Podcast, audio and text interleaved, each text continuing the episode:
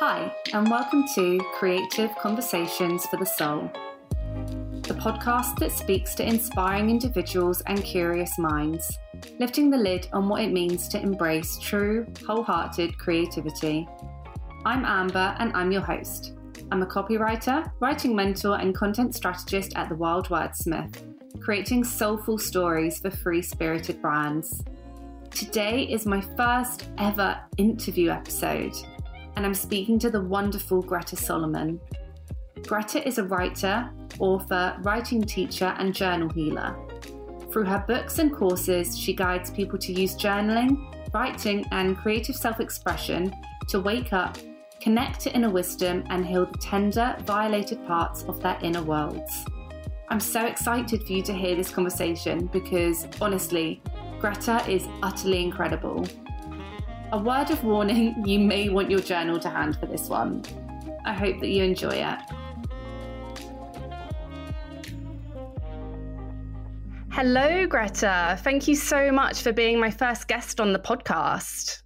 Hi, Amber. Thank you so much for having me. It's really wonderful to be here and really looking forward to our chat. Oh, me too. I'm really excited for this one. We're going to be talking about journaling predominantly and how journaling can be an act of self love and inner empowerment, which is something that I know is incredibly close to your heart and your business. So I'm really, really excited to talk to you about that.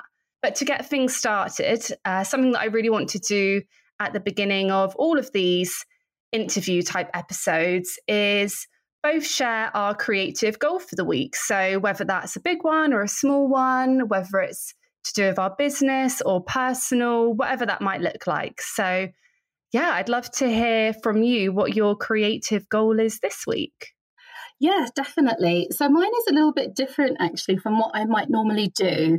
So I'm preparing a masterclass in overcoming imposter syndrome through journal healing. And you know, I've done so many talks and workshops, and I'd normally do them in a quite sort of traditional way, in a sense, you know, with some slides perhaps and some activities and things like that.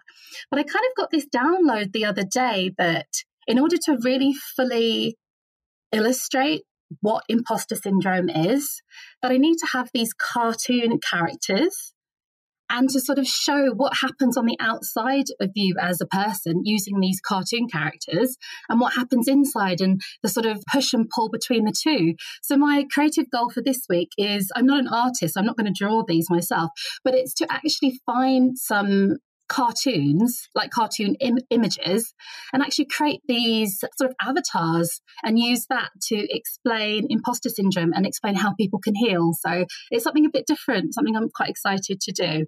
Oh, that sounds really interesting. And do you think so? Do you think you'll you'll look for an artist or a designer or something to help you bring those to life? Yeah, that's a good question. I think for now I'm going to find some stock images somewhere yeah. on the internet and sort of adapt them. Yeah, just get creative with it. I mean, I haven't the exact image of what I, I want in my head. So it's just a matter of, of bringing that to life. So it's just, yeah, there's going to be a really fun project, I think, and something, just something really different. That sounds amazing. Oh, I'm excited to see that. Thank you. For me, I'm um, so I'm working on a book at the moment, which is obviously a very, very hefty task, but I'm taking a little break from it over the next couple of weeks because there's a competition that Grazia runs actually along with I think it's women's fiction or some something like that but it's a first chapter competition and they give you the first paragraph of a book and you have to write the rest of the chapter. And so I'm going to give that a go. Um, it's a really fantastic springboard for people who are looking to get their work published. So I thought oh, I'll take a little break from writing the book for a few weeks and work on that instead and it's you know i'm sure i probably won't get chosen or anything but it's it's worth trying isn't it and i enjoy doing it so yeah that's going to be my focus that's amazing. I've actually seen that. I saw that issue of Grazia, and it's Dorothy Koomson, isn't it, who's yes. written the opening. And I read the opening, and it was like, wow, this is so intriguing. It's really good, isn't it? Yeah, my yeah. brain was going into overdrive when I was reading. I was like, oh my goodness, there's so many ways that this could go. It's a yeah, it's a really good opening that they've chosen. It's a great competition. The idea behind it is fantastic, isn't it? Yeah, I think it's wonderful. So, yeah, wishing you all the best with that and hope you have fun with it and really enjoy what you come up with. Thank you. Yeah, I'm looking forward to it. So, if we get properly digging into the subject matter of this episode, I'd like to start by asking you a bit more about your, I suppose, mission statement, because I think it's absolutely gorgeous um, that you help people own their power as a creative, empath, or sensitive. And I just think that is just very intriguing and beautiful. And I would love to hear you talk about that, I suppose, in your own words. And then I'd like to see how journaling and maybe free writing ties into that fantastic mission. Yes, definitely. So I'm going to be quite candid in the way I, I describe this. So, my family background, my position in the family was that my the family system that I grew up in was a very narcissistic one. And so my position was really that of the scapegoat in in this situation. And what that meant in practice was that me as a sensitive person, as a creative, as an empath, it meant that it didn't really matter what I did or what I said or what I achieved or what I didn't achieve. There would be some form of devaluation around that. And that happens in so many different ways. It can happen in a family situation like it did for me. It can happen at school. It happens in friendship groups. It happens in community groups. It happens in whole sort of societies where the creative is kind of seen as the one that's really not as good as, as the others. You know, where science is given complete um, authority or maths is given the authority as this is facts and truth and this real things. And in the kind of mystical world, people who are more in their imagination and more in their creative side are just seen as not good enough. And so, to give a specific example of how it came about for me and why this is my mission now. So, for example, when I did my A levels, going back ages and ages because I'm 43 now. so in my old days of doing my A levels, as a, a, writer, I've always been a writer, you know, since I was little. So I, I'm good at writing and was very good at exams. And I got three A grades at A level, worked really super hard and got my grades. And the message from home wasn't that oh this is great that you've done so well or, or, now you can go to uni and or have a good summer or anything like that. It was that wow these exams must be really easy now if you've managed to get those kinds of grades and oh gosh and it what happens is that over time when you experience these kinds of reactions is that who you are, your sense of self, your sense of worth, your sense of just being a person who is sure of themselves that kind of gets interspersed with these doubts about yourself, with these sort of, you know, fragments of fear, with shame and thinking, you know, oh, I have to hide who I am then. And, and, and you know consciously uh, what the truth is, but you start to doubt it yourself. And so, going back to the mission statement of helping people who are empathic, people who are sensitive, who are creative to own their power, that power now comes from finding your core self and strength again. And the only way to do that is to heal the elements of shame that have been sort of woven in around that, heal the sort of fear that you've got from that perhaps you're not good enough or perhaps you can't do it or you can't succeed. And hear and heal the the feeling that you aren't maybe too sensitive or maybe just too weird or that you know mm, yeah. too too creative in a sense or not creative enough or do you see what i mean it's always yeah. either you are too much or too little of something and sometimes simultaneously and that's the sort of struggle that people who are empathic and creative and sensitive have. And that is such a, a, something that's so dear to my heart having healed from that and having gone through that process. And it's just a, such a natural extension now to to teach and, and help others to do the same. I think that that's really interesting. And going back to this idea of i suppose creatives and those you know the subjects that are seen as a bit fluffier not being taken as seriously as like the sciences and the maths like you mentioned. I can absolutely relate with that even in university. I remember when when i first moved into halls and it was almost like there was well not even almost there was an absolute divide between half of the apartment who were medics. One of the girls did law and Another one was a pharmacist. And then the creatives on the other side. So the people like me who were doing English and there was someone doing sociology and psychology. And it was like time and time again, there was this very clear divide that we weren't seen as, I suppose, taking as serious subjects. And I think that that's something that, that definitely stayed with me for quite a while. That the because I'm the same. I've been writing since I could hold a pen. Like I'd be scrawling poems and everything. And that maybe there was a slight disappointment that I hadn't taken another route. Whereas now I couldn't be, I could not be doing anything else. There's no doubt about that.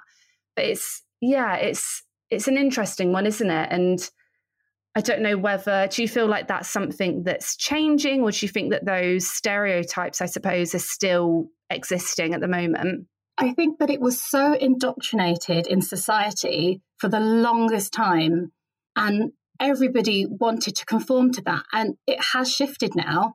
And I think, especially since the pandemic, and especially since the sort of new era we're in, planetary speaking, we, we are in a new era that came about on the 21st, on the solstice of last year, of 2020. But what something sort of quite specific that the pandemic has done is that people really appreciate the arts now. They really appreciate the amazing Netflix series yeah. that are on and the creativity, the the flair, the stories that we get to see nowadays are just phenomenal. And people are seeing that the things they thought were so real and so firm were no more real or firm than creativity and self expression because everything just crumbled this last year. Workplaces, shops are closed. The things we thought we could touch that were that were the true things in life, they're just, you know, we kind of see that everything matters now. Yeah. And there is no right or wrong, and there is no this is good and that's not good. And of course, not everyone sees it that way, but there is a shift. And I think that the, the kind of careers that used to be so stable and so sure that you could make money or you could get a job in that or you could stay there for 50 years, they just don't exist anymore. So there is this now, this sort of great democracy, and people who are creative now can take such real advantage of that and use that to their strength. It's the time of the creative. This is our time now. We finally arrived, you know. I think so. Yeah, I think you're right. And even um I I buy all of my books from a local bookstore and they've stayed open just to go and collect them. You know, you can't go in and browse or anything like that. And the last time I went to pick up a book, I asked them, you know, how how are things going? How are sales going and everything? And he said, you know what? Really, really good. He was like, indie bookstores and bookstores in general are absolutely they're thriving. And yes okay we want to support you know i do think that the pandemic has taught us that we want to support local but people are reading more. They're wanting to escape into these other worlds and they're appreciating creativity in its many different forms. So yeah i think you're right. I think it's a it's actually a very exciting time and so, where would you say? I mean, there's many ways that journaling obviously comes into this, but in terms of recognizing your power as a creative, as an empath, as a sensitive, where do you believe that journaling starts to come into it? Well, your power as um, a creative, sensitive, or empath is in your voice. And that voice has been eroded over time if you haven't been able to fully stand in who you are. So, journaling or writing is just so fantastic for many reasons because, firstly, you get to actually put yourself on the page. You get to actually say what you think and what you feel completely freely with no censorship. Yeah. And I know that's um this is one of the key things I teach because we can learn over time to really censor ourselves so that even when we are journaling, when we are putting ourselves on the page, there's still these blocks and still this fear of what we might see. Yeah. And so a lot of the work in journaling isn't just, oh, I'm going to get a really nice diary or really nice notebook and I'm going to write a few things down and then everything's great. It is really about figuring out how to heal that shame. And a lot of it can be simple things like grammar shame, where people have just been criticized for their spelling and grammar mm. at school and they find that their teachers were just instead of sort of saying oh wow i love your story or love your characters they were just saying okay these errors are really bad and you know you didn't format this correctly and people get really really blocked from that so a lot of the work is unblocking that kind of shame but also looking at all the times where your voice was taken away from you. And another really common one when people start to journal is they remember that time when their parents or their sometimes it's really common for people's partners or not so much friends, but people who are very close to them in an intimate relationship to have read their diary. Yes. And yeah, broke yeah. that kind of bond. Yeah and to have shamed them about the contents and said, well, I can't believe you wrote that. And, you know, and people can get incredibly blocked as well and thinking that it's just not safe to even write in your personal space in your bedroom with all the lights out, you know, and just a little flashlight, even just in sort of personal space that it's not safe. And so journaling is so good for this because when you can gradually, incrementally give yourself space, give yourself permission, do affirmations that make you feel like you can get these words on the page, you start to expand internally, you start to grow in, in self, in, in who you are. And that can only then spill out into the world. As a, a sensitive person, you can't start from the outside in.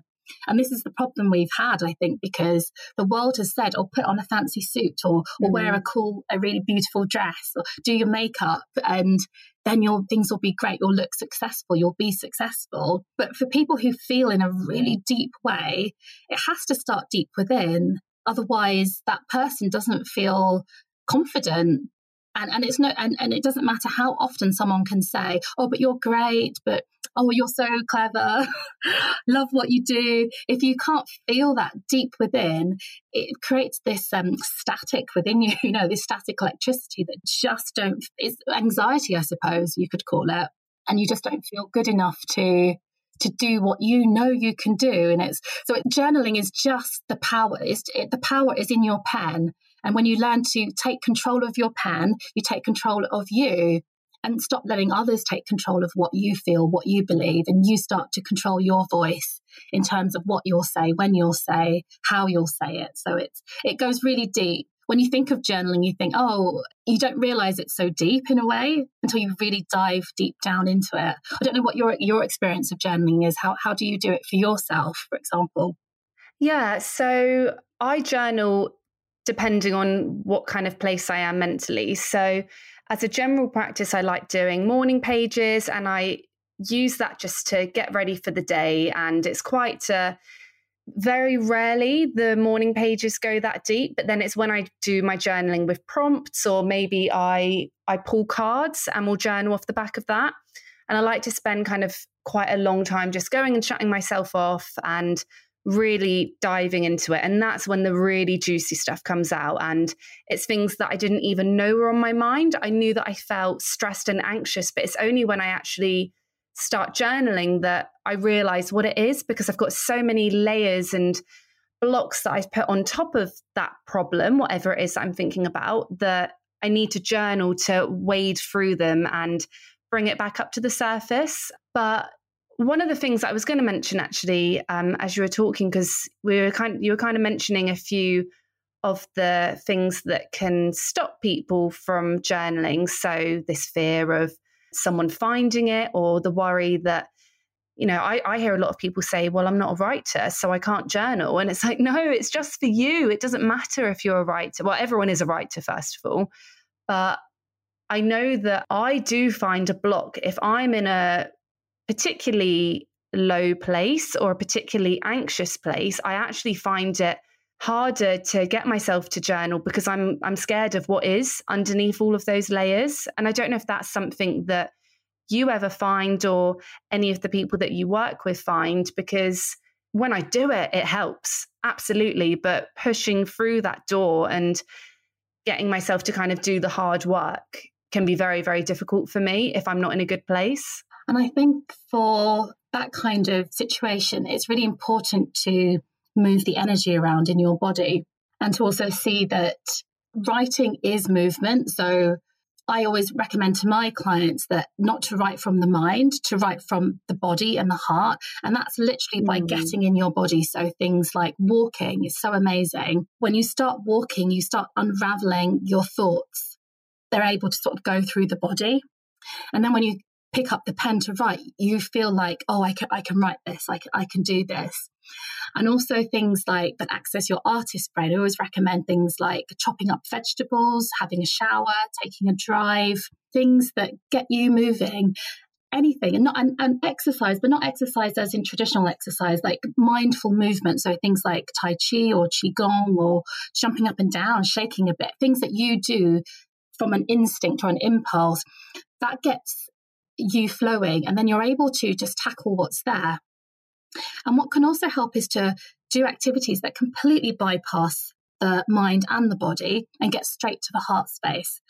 So I recommend um, all my clients, so for, for, like my courses and uh, my books that I've written, I recommend this activity called object writing, where you're focusing on your seven senses, and that's see, hear, touch, taste, smell, feel, and move. And you just take an object, take a piece of fruit, you take your cup of tea, anything that's around you, and you free write on this object, just focusing on those senses. And you don't stop to think, you don't stop to cross out, you just follow wherever your senses lead you. And if they lead you away from the object, you just follow that. And that's a really great exercise for dropping down into the heart so that when you then go and actually start to write about the thing that was really bothering you, the really anxious thing, you're writing from a free, heart centered space. And you can get it out before you know you've got it out, before you're able to judge it. So, a lot of these sort of exercises and journaling is about how can you stop yourself from getting in the way and just get straight onto the page, like from, you know, from the heart to the page. I love that. And I can actually really relate to when you mentioned about even if you just get outside and go for a walk, because um, I used to live in Australia and although I was living in a beautiful place, I had a really, you know, I had a very great, good life over there, but I was very, very poorly mentally and like very ill. And the only time I could actually journal, I would take my notebook and I'd go for a long walk along the headlands. And then I would just sit down, do some deep breaths, and then I'd be able to write and get it out of me. But I couldn't do it if I was staying in the house or anything like that. But the act of just getting outside and moving my body meant that I could access what was going on inside me. So yeah, I can definitely relate yeah, to that. that's beautiful. Sorry, I was just going to say that also like you trusted that intuition. We we know what's mm. good hmm. for us. We know what we need, and it's it's amazing that you trusted that and you were able to to write then through walking. Yeah. And do you think that trusting your intuition, obviously that is a very intuitive thing to do, but would you do you have any advice, I suppose, that you could give people who don't know how to trust their intuition, if that makes sense? That makes complete sense. And I think if, if you're an intuitive person, which I imagine everybody on listening is, is going to be pretty naturally intuitive, the problem is sometimes you don't know what intuition is and what fear is. And partly you learn through experience, but if you don't know, you just have to go with what presents. So you're feeling something and you just have to feel it. Only then will you know what it is.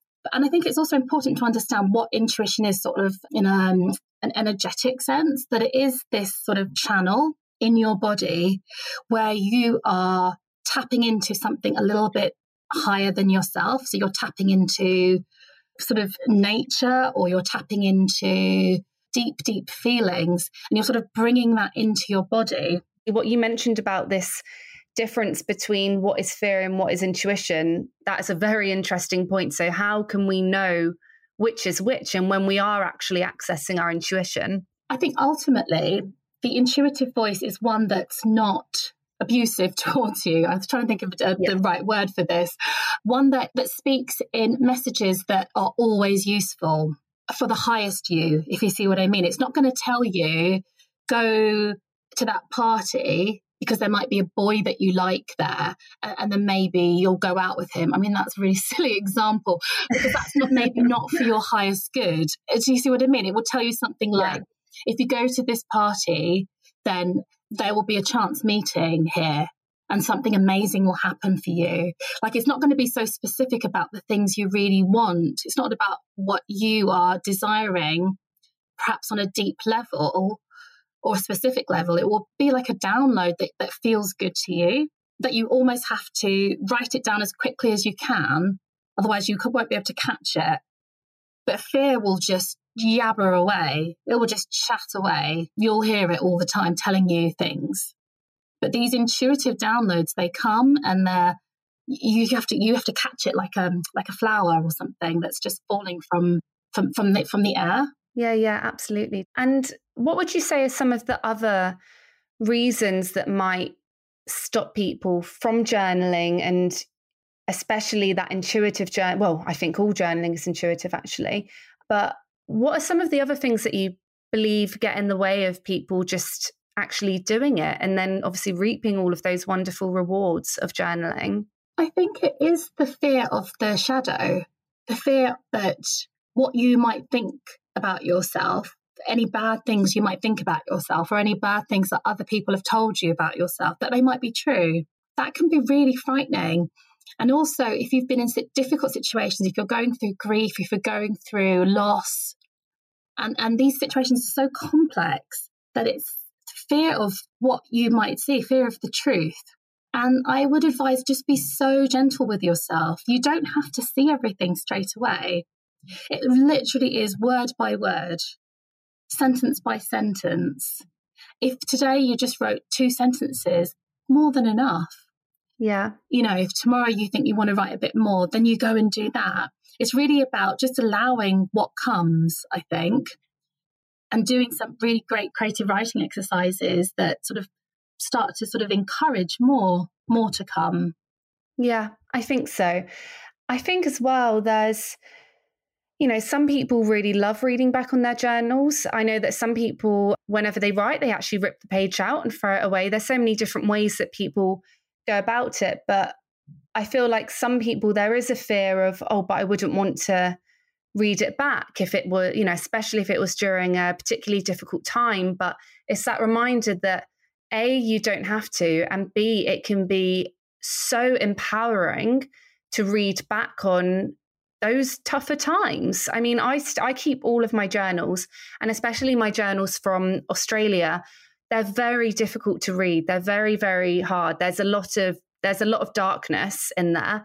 But when I read them, yes, I find it sad because I'm sad for that girl, but I'm so happy and proud that I've been able to come away from that. And I think that that's something that maybe people forget is a very big benefit of it and it doesn't have to be it's you know it's a benefit not a negative. I don't know if you would agree with that definitely agree. And i think also that to know that there are no rules. So i would i do the opposite. So i throw pretty much everything away. Sometimes i throw it away immediately. Other times i might keep my journals for a year and then th- then i'll throw them away.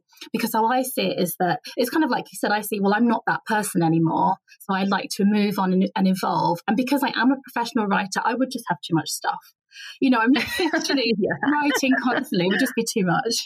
But it's it's a tool, and I think writing has been bound up with school. That people think there are rules and there are uh, guidelines, and that you have to do it this way. And all it is is that you've had a thought, you've had a feeling, you've had an impulse, and instead of letting that just go, you've put it down on paper where you can see it and, and figure out what it means for you.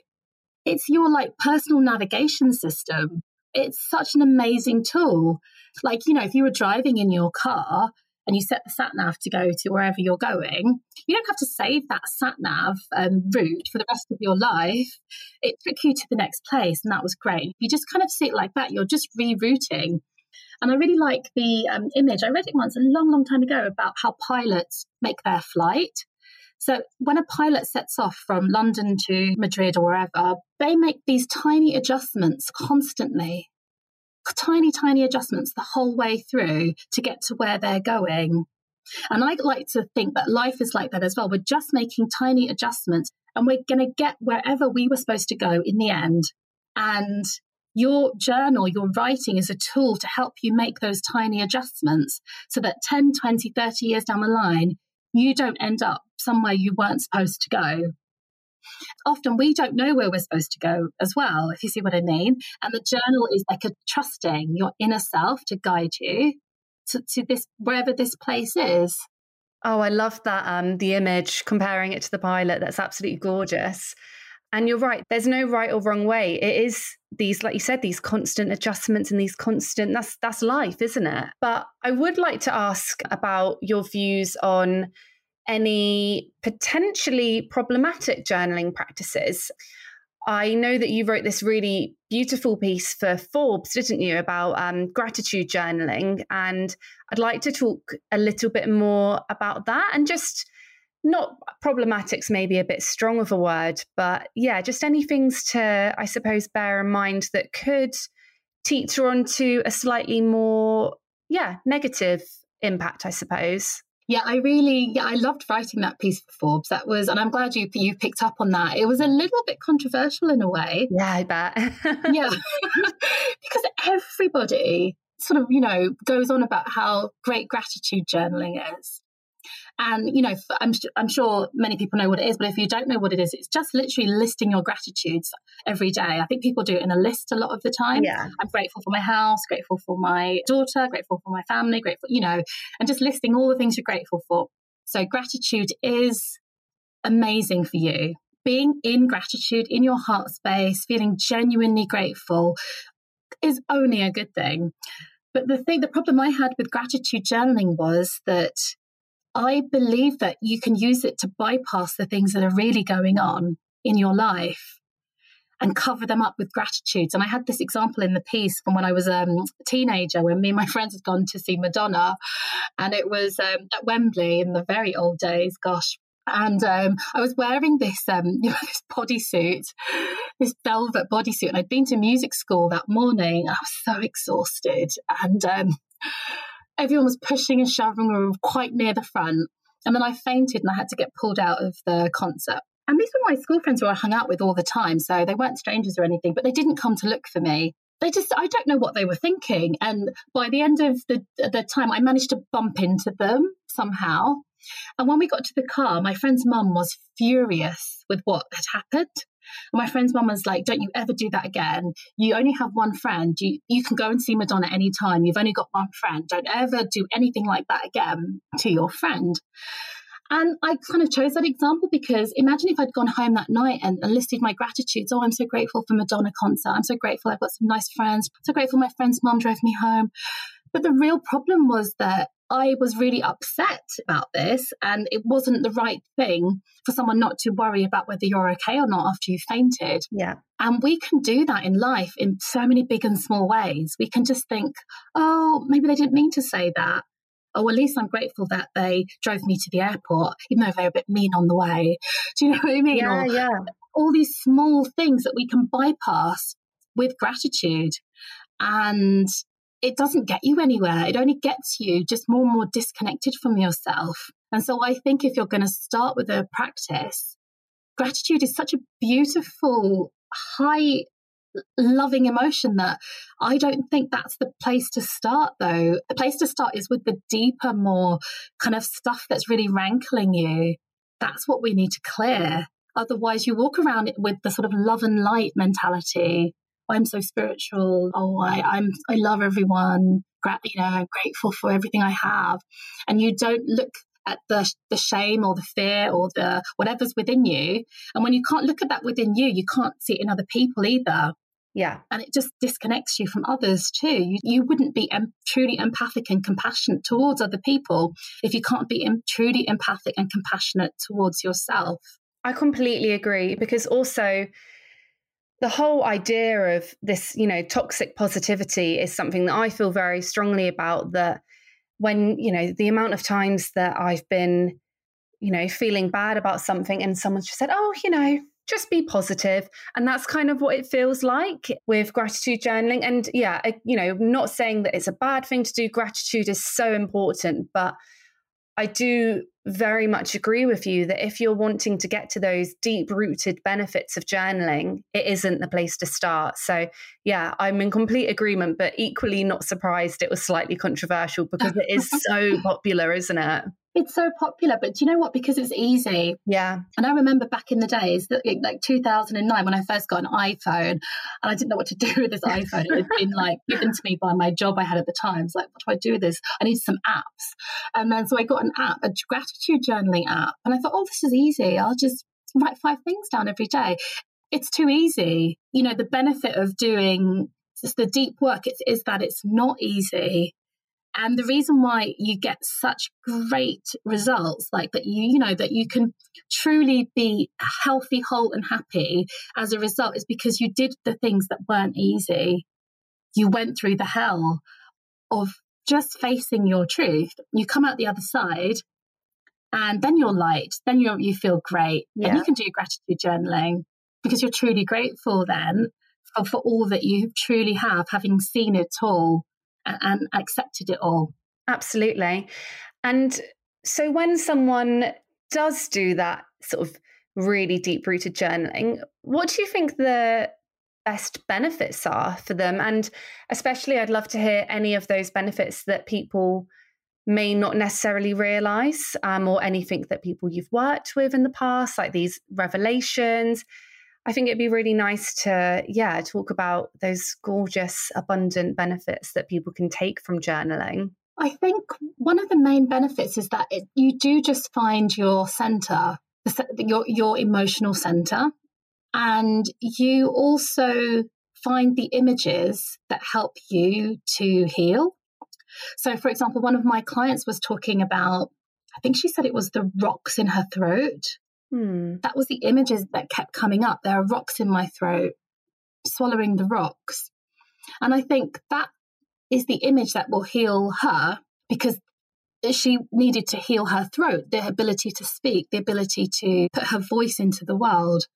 Another key benefit is that the kind of general stress and overwhelm that we feel in life that isn't related to a specific thing, it's just sort of a general stress and that's often caused by these emotions that are not really integrated into our body.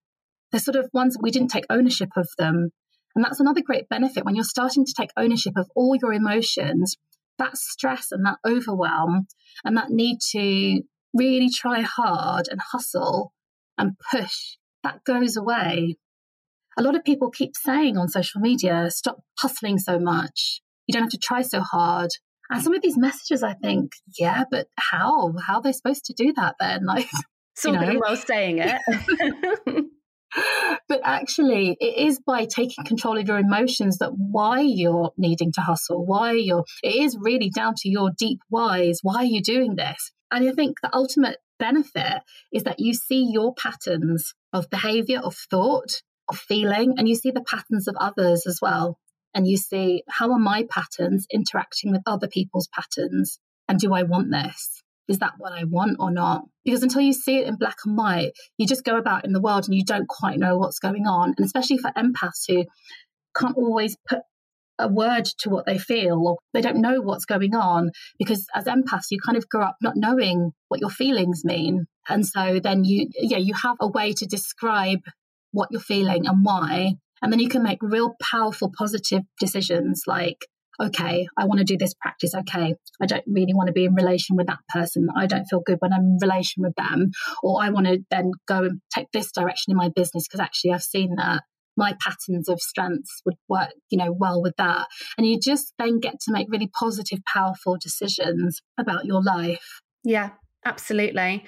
I know for me, there's been, yeah, so many times in during my journaling that I've come to some very big realizations and it can be exciting but also terrifying but those realizations have been waiting to come out haven't they? So it's so important definitely. yeah so so important. One thing i wanted to mention that i forgot i wanted to talk about how journaling is just so grounding the actual act of putting words on a page, making physical marks with a pen or a pencil that grounds your energy. And that's what we need right now because everybody's way up in their heads. People are in a lot of fear right now. And people are up in their heads with all conspiracy theories, with all sorts of stuff because they're not grounded. So the energy in their bodies is way up, you know, somewhere in the ether. And it has to be, you have to have your feet flat on the ground and sitting down or walking, picking up a pen, you are grounded. That's one of the biggest, well, not biggest, that's the wrong word. One of the best things you can do for yourself is ground. Definitely. And if someone had never journaled before or had any of these blocks that we talked about earlier, what would you say are a few tips to help them get into journaling for the first time? Oh, that's a nice question. Um, I would say if the shops are open or if you can go online, buy yourself a journal that you really like. So, not an expensive one necessarily, something that you're like your eight year old self would really love, something oh, really yeah. cool. That's what I'd start with. And then buy yourself a really nice pencil, you know, that you really is cool for you, or a pen that you actually like. I think a lot of the time we sort of use the pen, the chewed up one that's lying on the side. yeah. and actually, do we even like that pen? you know, find the curiosity in it, make it really fun, and then just scribble. Don't make it neat. If you can't even read your handwriting, it's great, fine. Sometimes I can't even read what I've written. It's so scribbly and messy. Because that's not the point. The point is not to make it beautiful. Because making it beautiful is a whole other art form. You know, the journalists that make it absolutely beautiful as, as a piece of art, that is wonderful, but that's not what we're doing. We're just scribbling and draw pictures if you want. Doodle, make a page where there's massive writing in, in the middle of the page, another page where there's hardly any writing, rip out pages. If you get the urge to write something down and your journal's not there, write it on the back of an envelope, jot it down on your phone, on a note. It's, it's making that connection between your your heart, your mind, your mind, your body, your heart, and the what you put on a page, the words you put on a page. The, the stakes have to be a lot lower definitely. And if you are worried that someone might read it, then keep it in a safe place. You know where your safe place is in your home, or just journal on your phone if you really think that someone's going to pick up your journal you don't feel comfortable at the moment. Start typing out on your phone instead and start from there. Yeah, I love that idea of almost getting a kind of a childlike energy to it. So, like you said, sort of imagining getting that journal that you would have loved as an eight year old. And, you know, I think back to when I was young and I used to write in my diary and it had like a little padlock on it. And it was just such a lovely thing to do. And it can be nice to take yourself back to that very free, non judgmental, childlike state. And I definitely think that journaling is such a wonderful way to do that. So, yeah, I really love those ideas. Oh, fantastic. Well, that kind of draws us to the end where I have got something else that I'm going to ask you. But first of all, this has just been so wonderful to talk about with you. So thank you so, so much. You are fantastic. But I want to close all of these episodes by asking my guests to share three things that fuel their creative fire. So it could be a piece of music, something that's part of your writing ritual, it could be a piece of art, it could be absolutely anything. But yeah, I'd really love to know yours. So I think I've kind of said them already, but for me, the number one thing I do every morning is I do a grounding meditation. So it's like about 12 minutes, and it's from my meditation teacher, Wendy DeRosa. And it's literally just listening to the audio and grounding and just sort of going up and down the chakras and making sure my energy sealed for the day. And I've only been doing that since October and I can't imagine not doing that now. That sparks me to write. The next thing I would do then is start writing. So the second practice is always to write every morning in a very casual way because I'm also getting my daughter ready for school, you know, and doing breakfast and everything. So it's just casual, it's not strict. You know, words come out, I quickly get them down, and then I do the rest of the morning. And the third thing is walking most days walking. Yeah, those are the three things meditation, journaling, and walking. Couldn't be without those. And they just keep my creativity ticking over. Oh, definitely. I'd say that they are absolutely ones for me as well. And I'm looking outside right now, and I don't know whether the rain is actually recording on this podcast because it is raining very badly here today. And I'm like, oh, I was so excited to go out for a walk, but I might just have to bundle up with a with a raincoat because I am planning on doing quite a bit of writing for that Grazia Prize this afternoon. I have a giant umbrella that makes people really happy. It's like um, like a Victorian one, really frilly and white, and it's enormous. That is awesome. I'm going to have to get one of those. Yeah, it always makes people smile, and it makes me happy when I go out um, in the rain because I don't like the rain. So no. oh well, thank you so much. This has been amazing, and yeah, thank you for being my first guest. And yeah, it's been lovely to get to know you a bit more. We've been following each other on socials for a while, haven't we? But it's nice to have a proper natter. And yeah, you've inspired me very much to deepen my own practice actually um, i feel like it could i could do of taking it a few layers deeper so yeah just thank you so so very much oh thank you amber it's been an absolute joy and i've, I've loved talking to you today so it's been wonderful oh thank you so much